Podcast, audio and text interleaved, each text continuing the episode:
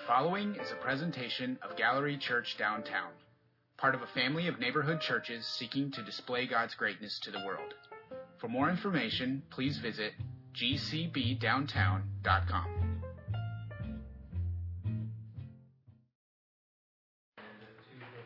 2, verse 4. Whatever happens, conduct yourselves in a manner worthy of the gospel of Christ. Then, whether I come and see you or only hear about you in my absence, I will know that you stand firm in the one Spirit, striving together as one for the faith of the gospel, without being frightened in any way by those who oppose you.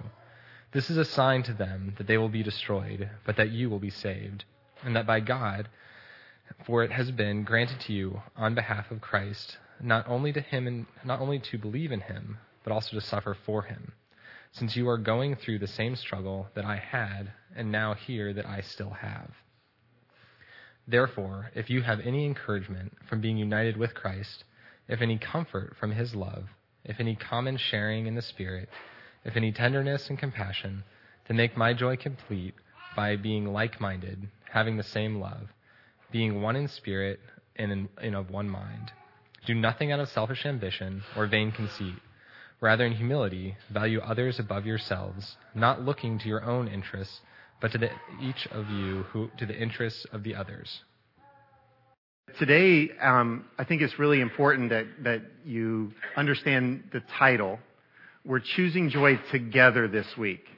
I think that that needs to take a moment to set in because if there is a struggle point for you and I in this journey, it's not just when we try to get joy out of something that can't give it to us. It's the people sitting next to us. It's the family that we're in, the neighborhood that we're living in. And, and if we don't learn that the faith of following Jesus is plural, it's not just my salvation.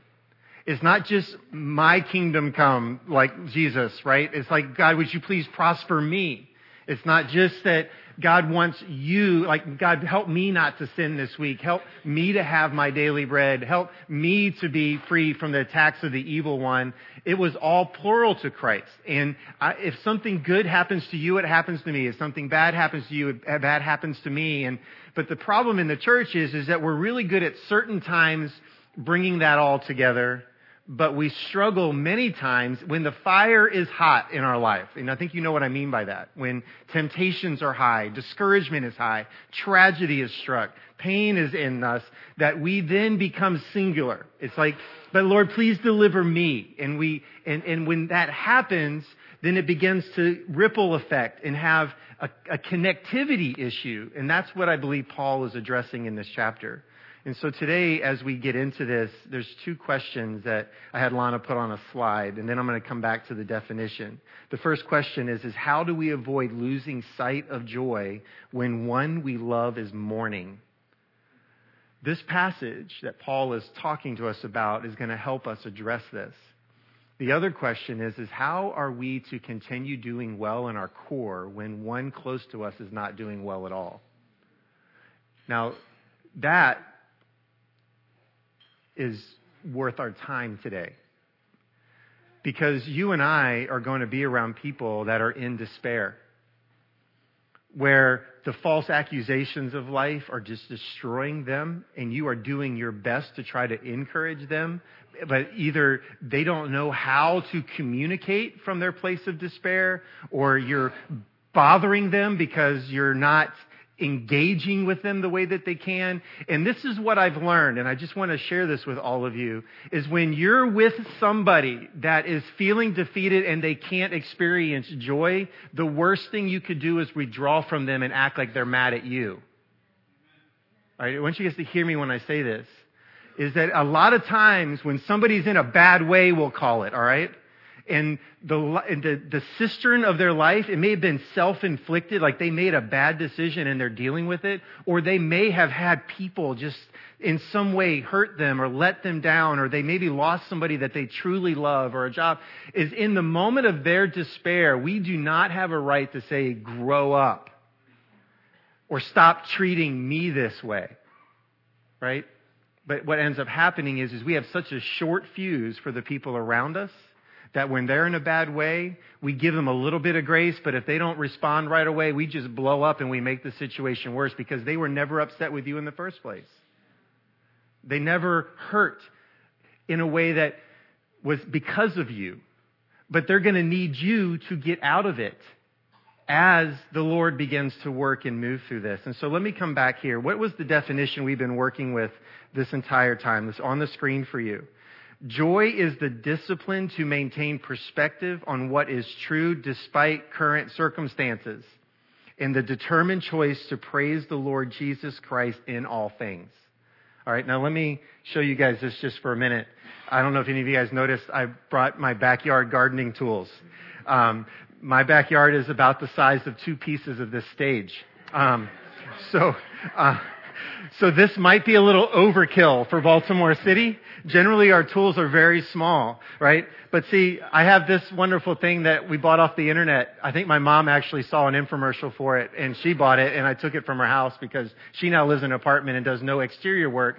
But I found that this works really good in my dirt areas and then I can put seed down and it seems like the seed takes root quicker. So I had no idea that this, what this really does other than the fact that it hurts your arms for a few minutes and then you go after it. And then there's other tools like this. I don't know what you would use this for in Baltimore other than self-defense. Um, and then this is familiar, right? Because many of us spiritually have these because this is what we dig our cisterns with, right? This is where we go and we're like, oh, that, that brought me happiness. Let me dig a hole and collect it, not realizing that it's, it's going to go stale really quick because it's not fresh. It's not a water source. And so we use things like this. And then there's, there's this rake that goes one swipe and my grass is done, which is fantastic, right? Um, but yet, then I realized that taking the mulchy grass up is bad for my grass, and so I don't even hardly use that anymore. But the problem is, is that if you want to experience this joy definition, they're your tools. And most of us live our life in a way that we don't want to have to touch anything to experience joy. Like, really, what we would rather have is if God would just gift wrap it in a box and then just hand it to us, and then we had to do nothing. Much like Jeff's testimony of the young man that he was, oh, I'll run 50 sprints for you. And the guy's like, great. And then he walks away and goes plays basketball. Right? That's what we do with Jesus all the time. He's like, I love you so much. I'm going to rescue you out of your sin. I'm going to rescue you from your poor choices. I'm going to rescue you from whatever is, is, is besetting you and keeping you separated from God. And we're like, yes, God, thank you. And I'm going to go live my life however I want. But while you're paying that price, I'm just going to uh, ignore it. Like, but see, these tools were God's gift to us so that some of us can grab a, a seeder and we can go around and we can spread some things that are really good for us. But the issue is, is that these are not meant for us to use in isolation. These are meant for us to ask people in community to use them along with us. They're not supposed to be just for me. Because when I divide up the yard work with my son, we get it done in twice the time. If I take some time, have you ever used one? You don't have to. Um, but uh, if, if we were to actually take the time and do things together, we can get so much more work done. And it's so important that we then learn how to use them in, in, unison. And you can set them down. You don't have to hold them the whole time. I just, the, the, the illustration effect is over. Okay. So, um, but the point is, is that what Paul is saying to this church, and we need to understand, Paul knew this church. He knew that very well. Like he knew what the people were going through. And I, and I want you guys to know that when you come to church here, my wife and I are doing the best that we can to have our eyes turned to you to see what you're going through. We don't want you to come in and feel like you're in a place that has no relevance to your life. Like there's, you're coming somewhere where they're like, man, they're, those people are already in heaven. They, they could care less about earth. And that's, that's not the story here. Like we, we are growing in our understanding over these last 11 years about what it takes to look your neighbors in the face what it takes for you to go to work, what it takes for many of you to go to Hopkins or Maryland medical programs, and you're giving your life because you want to make somebody else's better, but the, the, universities are trying to tear yours apart with knowledge and cramming you. It's like there's so many things that we know you're going through. Many of you in here are immigrants. And I, that is one categorical group, categorical group that I know that I cannot relate to. Uh, I have I have never been in another country long enough to say I need to live amongst you right? And so there are a lot of you that are going through some things, but I want you guys to know we're trying to be, make ourselves aware of the financial disparities, the educational disparities, the neighborhood disparities, the things that, that are dealing with our country as it relates to immigration. We are wanting to be well aware of it, but the danger is, is that because we come into a place where everybody's so different, the temptation of the evil one is disunity. Is for somebody, well, that church is really only good for those people. Or, man, the pastor really only spends time with those people or the community around the church, you know, they, they acknowledge some of us, but they really don't acknowledge all of us. And I have to say this as a church family. If we're not careful, disunity will set in, and then the image of Jesus is going to look terrible. And this is what I believe Paul is talking about here. And so let's go to Philippians 4. This has been the, the chapter that we've been saying out loud together, so we're going to say it out loud together today. And uh, using exclamation points like they're supposed to be used. So on the count of three, we're going to read this out loud together. One, two, three. Trust in the Lord always. I will say it again. Rejoice. There you go. Let your gentleness be evident to all. The Lord is near. Do not be anxious about anything, but in every situation, in prayer and petition, with thanksgiving, present your requests to God and the peace of God, which transcends all understanding, will guard your hearts, minds in Christ. Finally, brothers and sisters, whatever is true, whatever is noble, whatever is right, whatever is pure, whatever is lovely, whatever is admirable, if anything is excellent or praiseworthy, think about such things.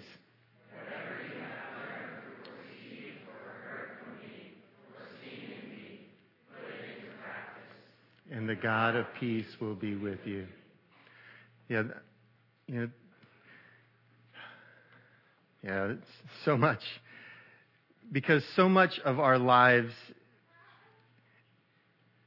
is suffocating, but so much of the scripture talks about us living with our eyes open to people around us.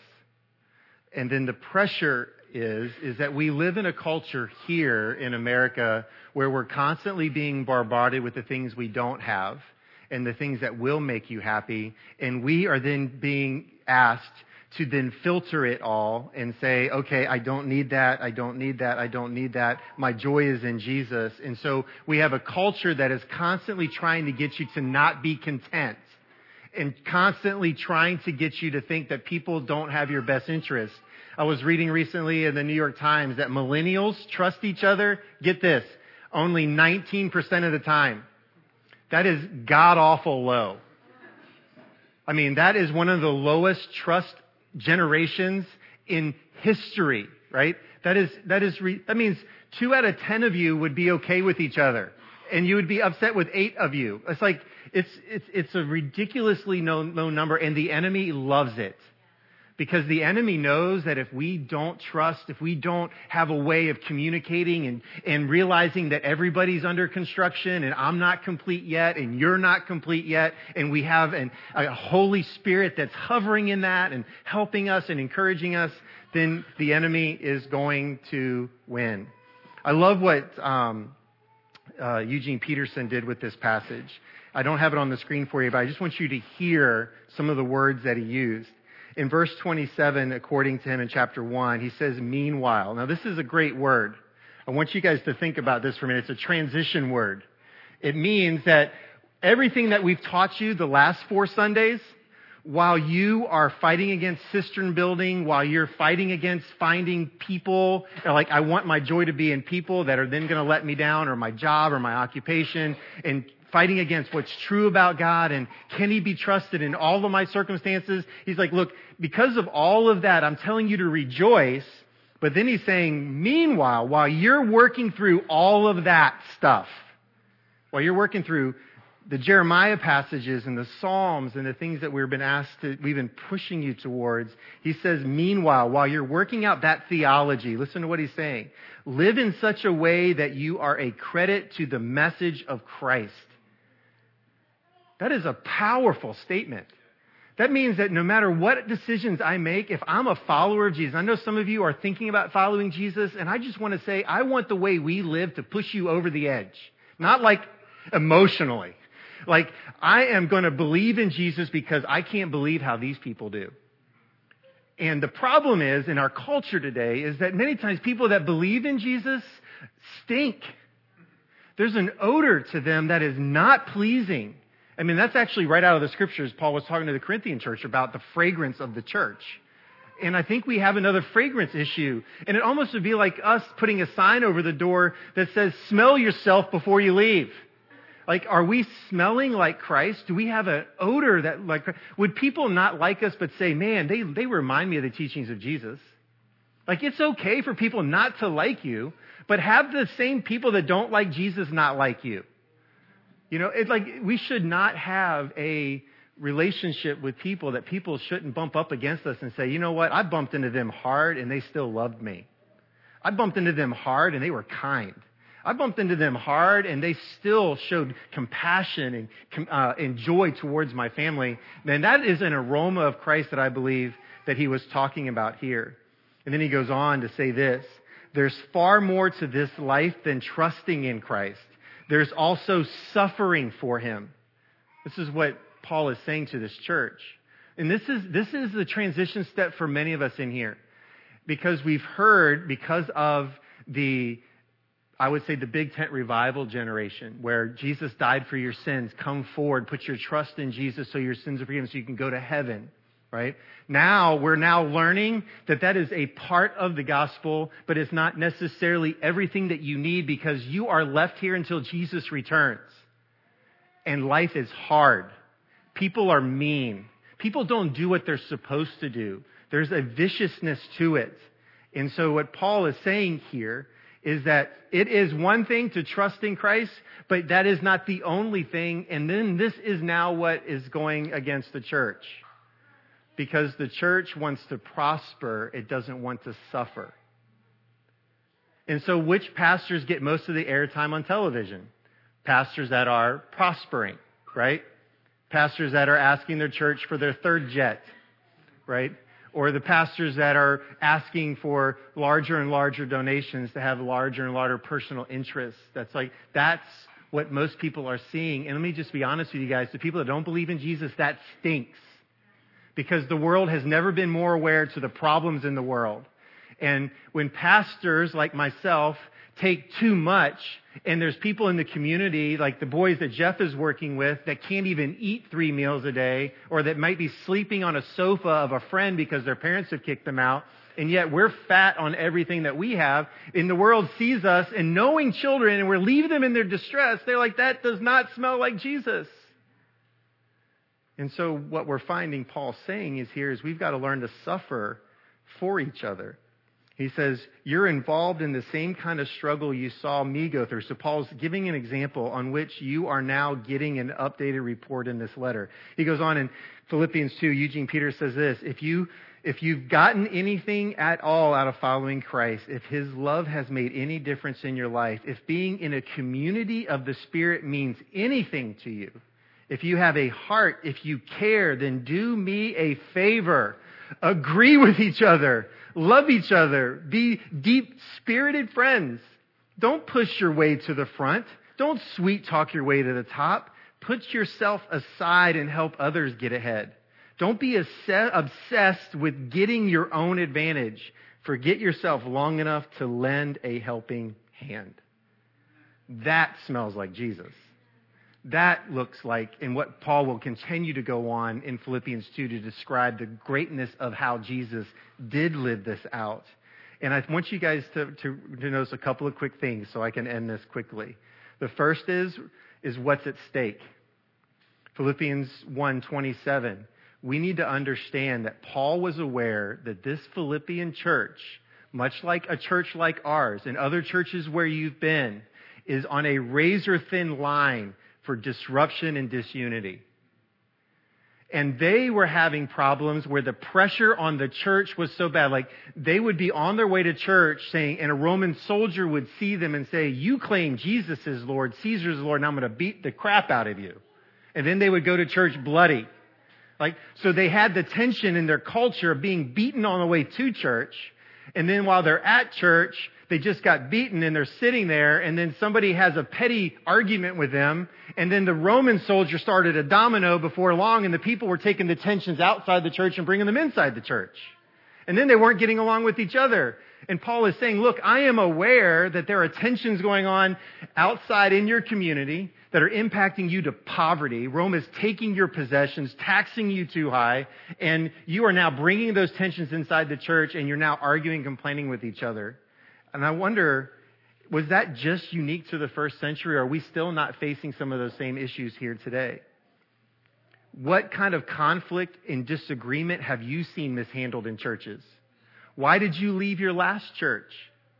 Why are some of your friends not attending this church anymore?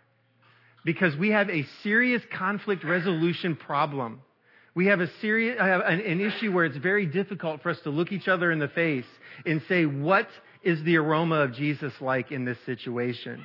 The second thing that I believe Philippians 2 begins to is talking about the pressure is normal. The, the pressure outside of the church was normal for them and they had to learn to just deal with it. They weren't going to snap their fingers like a Thanos and be able to change the culture around them instantaneously. Like they had to realize that that world out there was not going to change, but the world that they lived could change. God could do a miracle working power in them in the ways that they treated one another. The, the second thing, the third thing that comes out of this is, is really what they already have. I don't know if you caught it, but what was this passage telling them they already have?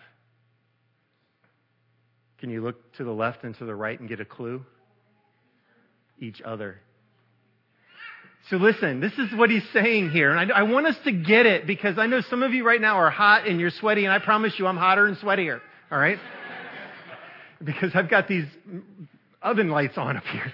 But uh, I feel like the buffet, right? So here, this is what I want you to be able to, through the heat and through the fatigue, to be able to hear me say, is that we have a great gift that we're truly not alone, but we have to act like we're not alone.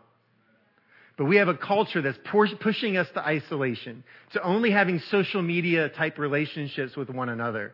But flesh and blood interaction, and Paul is saying to them, this is what is so amazing. With the persecution they were facing, they were the first ones to believe in an empty tomb and a resurrected Jesus.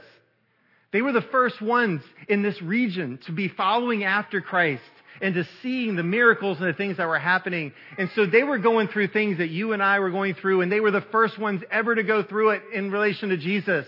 And what does Paul say to them? You have each other. Guard it. Protect it. Work on those things. Don't just want everybody to initiate love with you, initiate love with each other.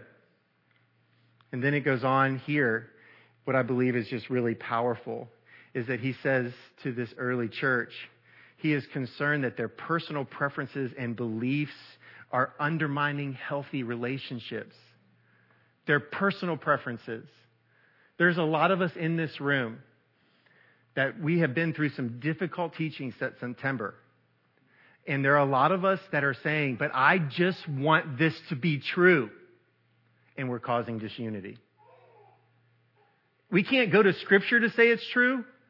We can't go to, to um, like the sensitivity of the Spirit of God that it's true. We are just out there on our own. Like, I, it's just true.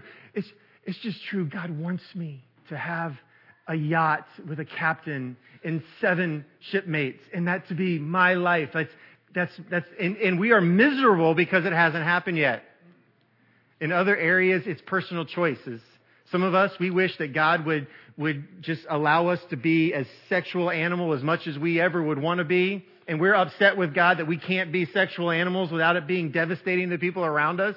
And we just are like, but I want it to be true because I enjoy sex, right? And that's what we say. And we're like, I just, but, uh, and, I, we just keep being defeated by those things. And the early church was facing the same things that we are facing. And Paul was saying to them, you've been given a good thing with each other and your personal beliefs will impact your relationships with each other. And we've got to be very careful. And his remedy for overcoming the pressures of our wanting things to be true that we can't really go to Christ on, or the pressures that we're facing in life, he's saying to them is you focusing on Jesus.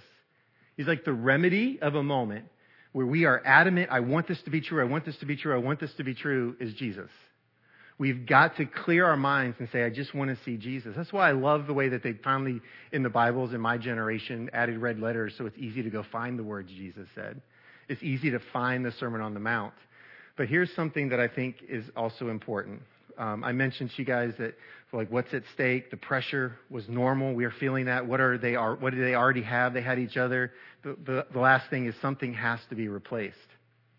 He's telling them that in order for the gospel to be beautiful, in order for the story of Jesus to be beautiful, there are things in our life that we must get rid of. We can't just keep our old self and think that that's going to be a representation of a resurrected Jesus.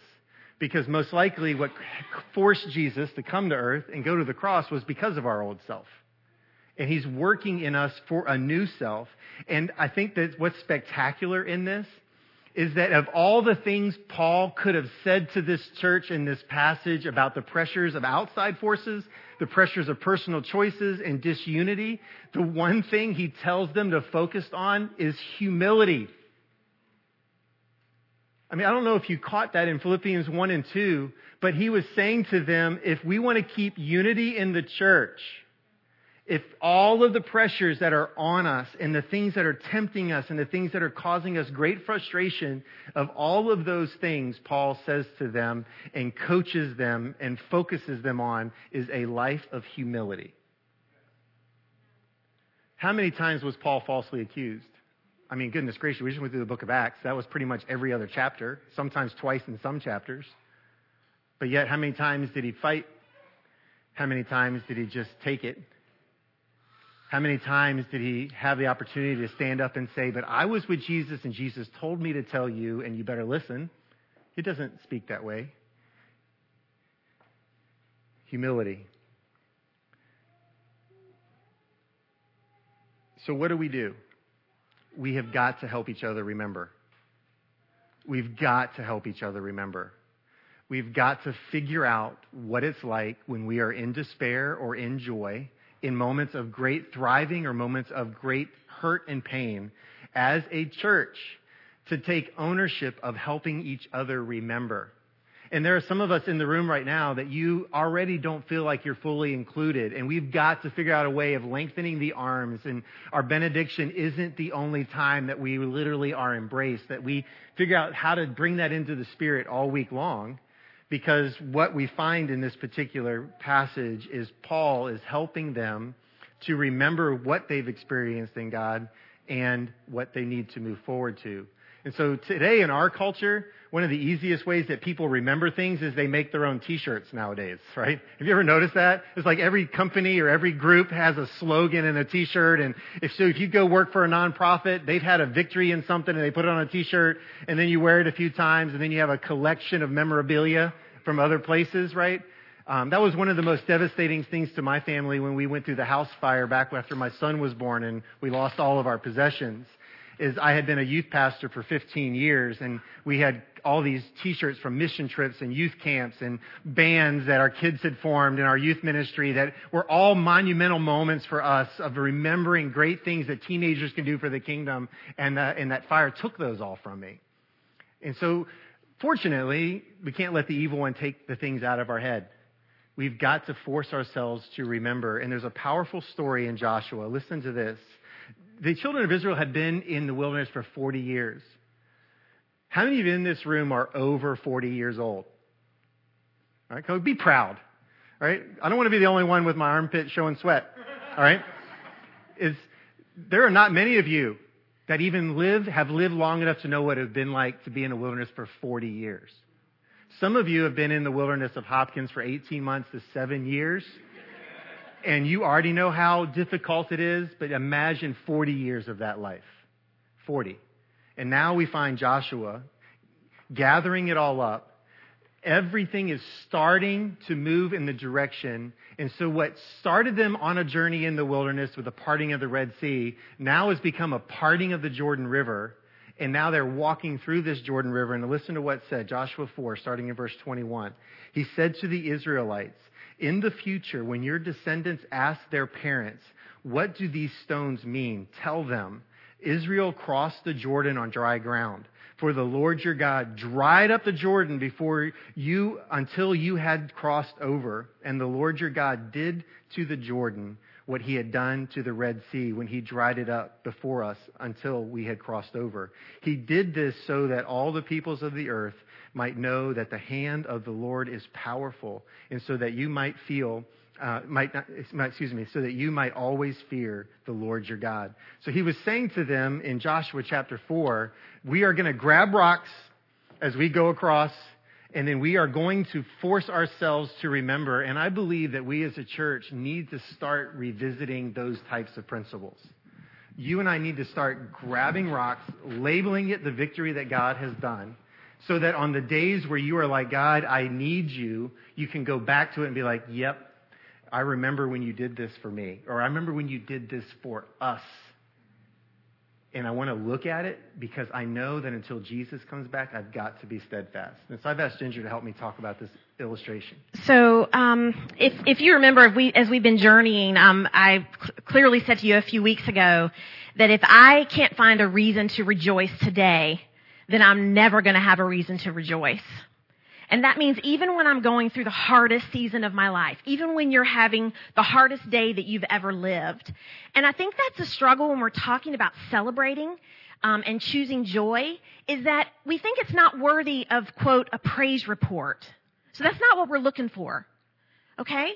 Um, and today, Ellis and I, we, we've just been talking as we've been building to this time, that it's time for us to respond We've been learning, we've been being challenged. What is joy? What does joy look like? It's time to respond. Yes, we've had some balloons around each week. Some of you might not have even ever noticed them. They're in the room this today, but again, it's symbolic and it doesn't mean that there have to be balloons present in order for us to have joy. But it is supposed to help us to take the time to remember. So we have some stones right here in front of us that are at the foot of the cross. And on the table behind the cross are some Sharpie markers. And this is what I want to challenge you with. This is not just for this, for this joy series. Our desire is that this is not going to be something that's going to disappear when we come to the end next week. We really desire that this is a part of who we are as Gallery Church. That when we come together on Sunday mornings, that we, just like we come prepared to give an offering, just like we come prepared to worship, that joy is a part of that worship, no matter what kind of week we've had. And that means that I need to be deciding in my mind, though today sucks, even so, I'm going to celebrate. Meaning, I've got something I need to praise the Lord for. And that's why it's not just a praise report.